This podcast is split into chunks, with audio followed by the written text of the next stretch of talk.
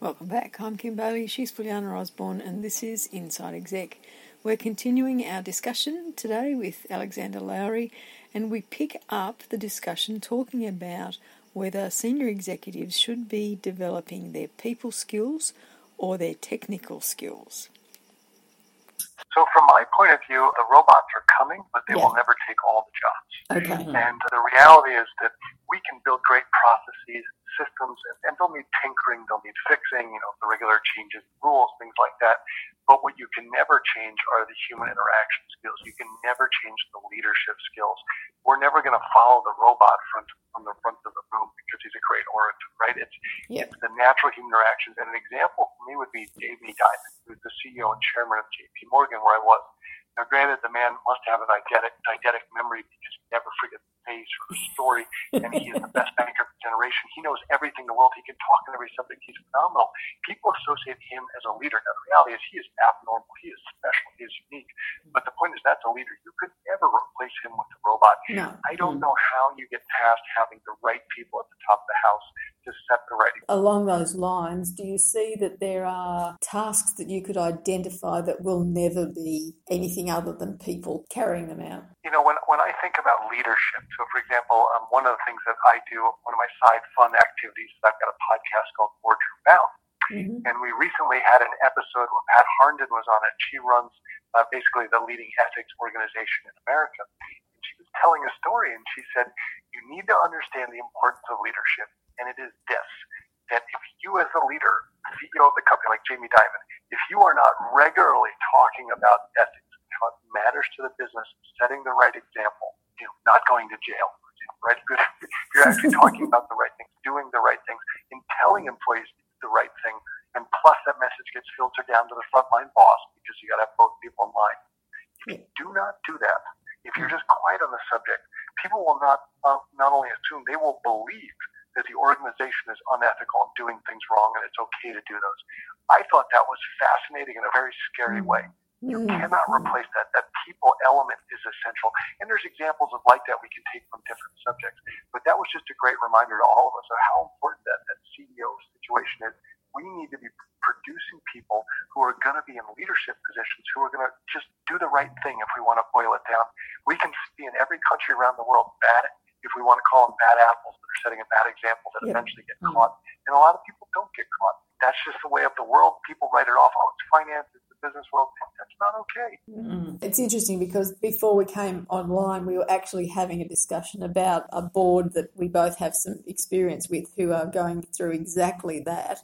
And it, it's a cultural thing in terms of where these people have come from that are sitting on the board and that they think it's okay. And if one person on the board starts to address it, it's they're the pariah. They're the ones that are doing something wrong, and, and just being able to support that person and say, just keep going, just keep doing it, because that's the important task is the change. Do you see that there is a an organisational culture of acceptance for that lack of ethics? It's really hard to quantify that, and here's why.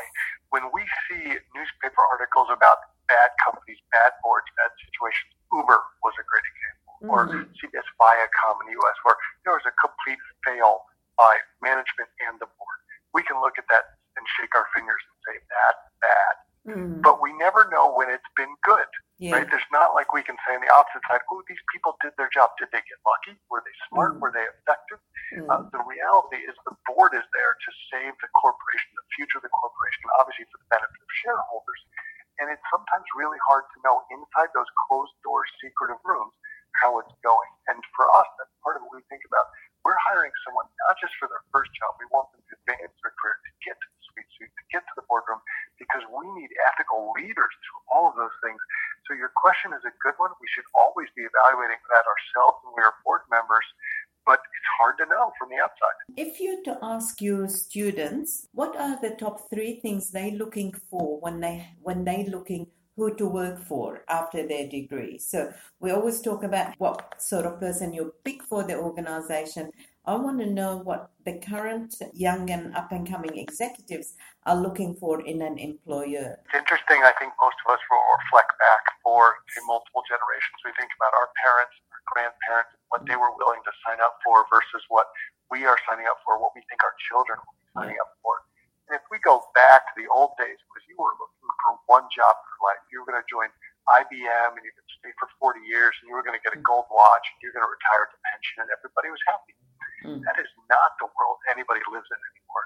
And uh, certainly in America, there's a whole lot of unfair negative press around the young generation of, oh, they're not willing to work hard.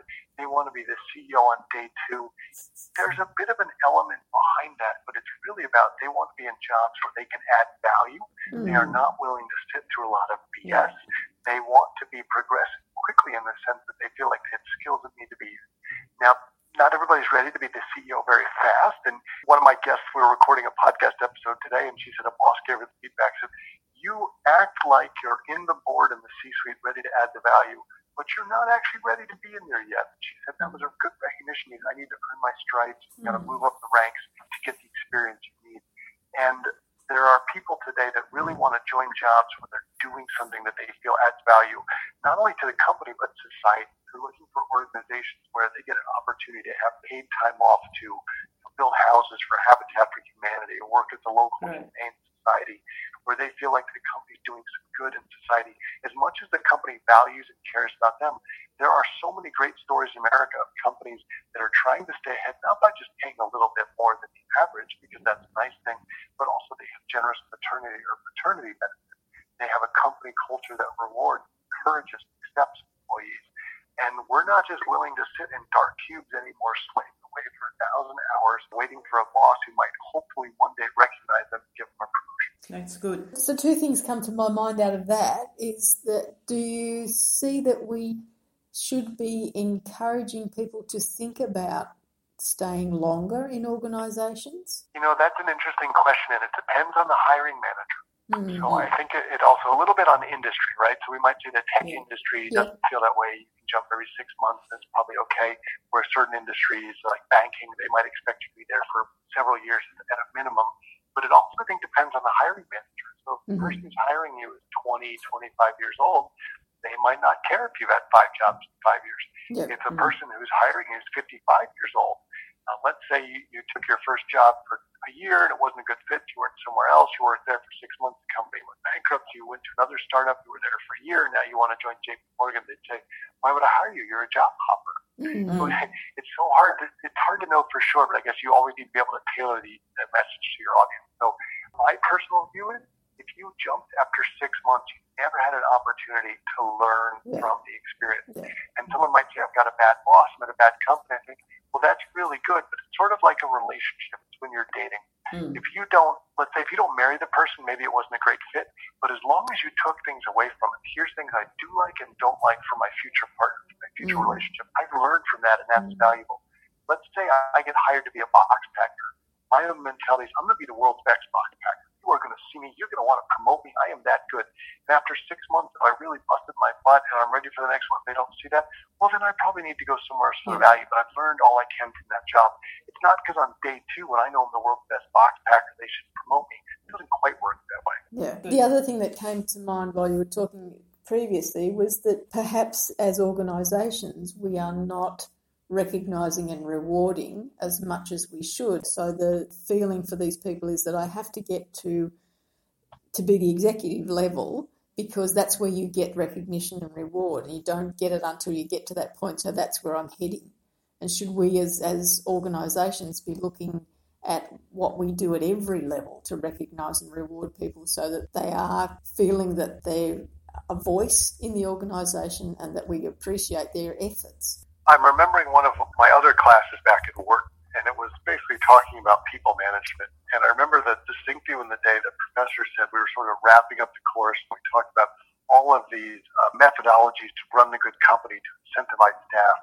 And she was summarizing, and she said, you know, at the end of the day, the most and best way to incentivize people is money. Everybody looked around the room like, we haven't talked about this for the whole semester. She said, you can never get it right. It's impossible. You cannot get it right. That's why it doesn't work. That's why we talk about everything else. So in a utopian society, you would just pay the old people appropriately. But we've seen examples where companies have fiddled with this model over the last couple of years. There was a company in Seattle where the CEO said, I'm going to be fair. I'm going to pay everybody the same wage because I don't want to screw over any of the young people. Now, if you just started there and you were at the most junior role, you were pumped because you got this mega bonus. but if you've been the but if you've been the superstar there, if you've been the performer several years, and suddenly everybody's now making the same money you did, you left the next day because you're not getting rewarded appropriately. Yeah. Mm-hmm. Money is a part of it, but to the point you're also making, it's the messaging, right? The Yeah. messaging that that junior person heard was like, "Wow, you care about me. You're going to look after me." The messaging the other person heard was, "Actually, I don't care about you. I don't care if you're my top performer. I'm going to treat everybody the same." Really mm-hmm. hard to get that right. I can go back to some sessions I used to run with senior executives where I'd ask them that exact question, and they had to do for me a list of what they thought was most important in their the team that they were leading, and never ever was their list the same as what the employees would put together.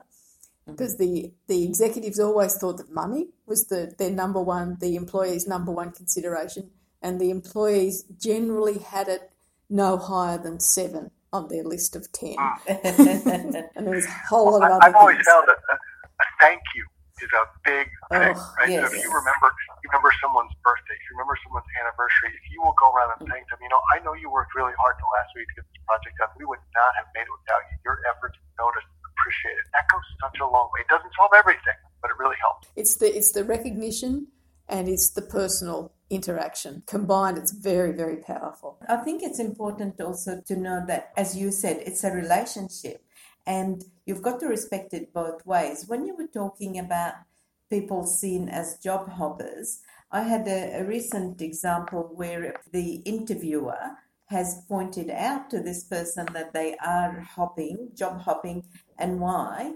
And the person had the presence of mind and the right temperament and respectful tone and said to the potential employer, well, how long are you guaranteeing my job for if I was the successful applicant? and and I think we've got to remember that we're expecting one thing, but we're saying, but you know, we've got to restructure, we've got to move on, and we we, we churn people as well. Well, I think if I go back to that dating analogy, right, I think employment is like that. As long as it's really fun and interesting and good for both sides, it continues. But whenever it stops being for either side, the relationship ends. And it's really no different to buying a new house. You know, you really, I was always told that you have to live in a house for 12 months for every season until you do anything to the house so that you know Yeah. exactly what happens. And job shouldn't be any different. Well, just as long as it's not like buying a boat. Do you know the story about there's two good days for a boat owner? Yeah, the day Yes. they buy it, the day they leave, they lose it. Yeah, that's right. Yes, I, I'm, I'm in the yachting fraternity. I, I, I probably hear that every season. We have a couple of other questions. One that we we've asked of of a few people who have a dual role. It's really in terms of priorities and time management. So, how do you determine your goals when you have this educational role as well as a business role? I'm a firm believer in you can't achieve what you don't measure, right? So my mindset is what gets measured gets achieved, Yep. but perhaps the, the corollary to that is what gets rewarded gets done first, right? but I, that just shows you I come with a business mentality. That's Yeah. the way that I approach education, and I think that's probably why I butt heads a bit with some people in, in, in the faculty space at the university. but I come from a place of love. Of I think if we move business this way, it will be more effective. We will be Yes. more profitable. We will be therefore better able to serve our students, our shareholders, our stakeholders, if you will. So for me, I'm I'm business first, but also I'm as I'm part of the faculty, I am a professor there, so I recognize our duty is to serve our students well.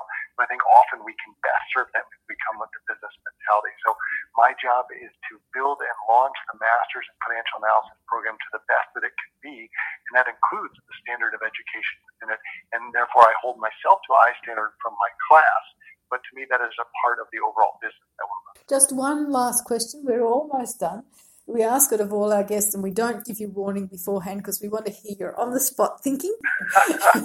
Quite a, a simple question. It is if we were having this conversation in 12 months' time, what would you like to look back on and be really satisfied that you had achieved? Well, I know if the, the president of my school were answering this, he would say that we would have about 10,000 students in the class. So um, that would be, that's probably the goal and we're working towards, which will definitely not be this year. Right? Uh, That's never my goal. I'm never going to get to that scale. Uh, but in 12 months' time, which sort of as we talked about before in terms of the employer relationships, the mm-hmm. brand that we are building, not only of the school, but of the students, of the caliber that are coming out. And clearly the numbers will grow over time of, of what, who we're producing, putting out there. But, you know, part of my job is sort of a chicken egg thing. I've got to bring in really good students and help open the doors for really good opportunities that then they can go out and begin making a difference. And that becomes a pay, pay it forward methodology because they'll be impacting business, doing well for those businesses who will mm-hmm. learn about our students and our school and our education, will therefore want more of them. It becomes a self-fulfilling process. So if a year from now our brand has grown even stronger and more students are attracted to the program, the right kind of students for the right reasons, I will be chuffed. Mm. That's excellent. We, we do thank you very much for your time today and for all of that background and information. And we certainly wish you well with the increase in students and technology. And we look forward to hearing how that is going. We'll put all the links that you have given us onto the webpage so that people can be in touch with you or have a look at what opportunities there might be to be outplaced students in the technology side of things in, in, the years to come. But Alexander, thank you very much for joining us today. It was my pleasure. Have a wonderful day. That is the second part of our discussion with Alexander Lowry. We will have the links for his own podcast at the bottom of our webpage. But for now, I'm Kim Bailey, she's Juliana Osborne, and this is Inside Exec.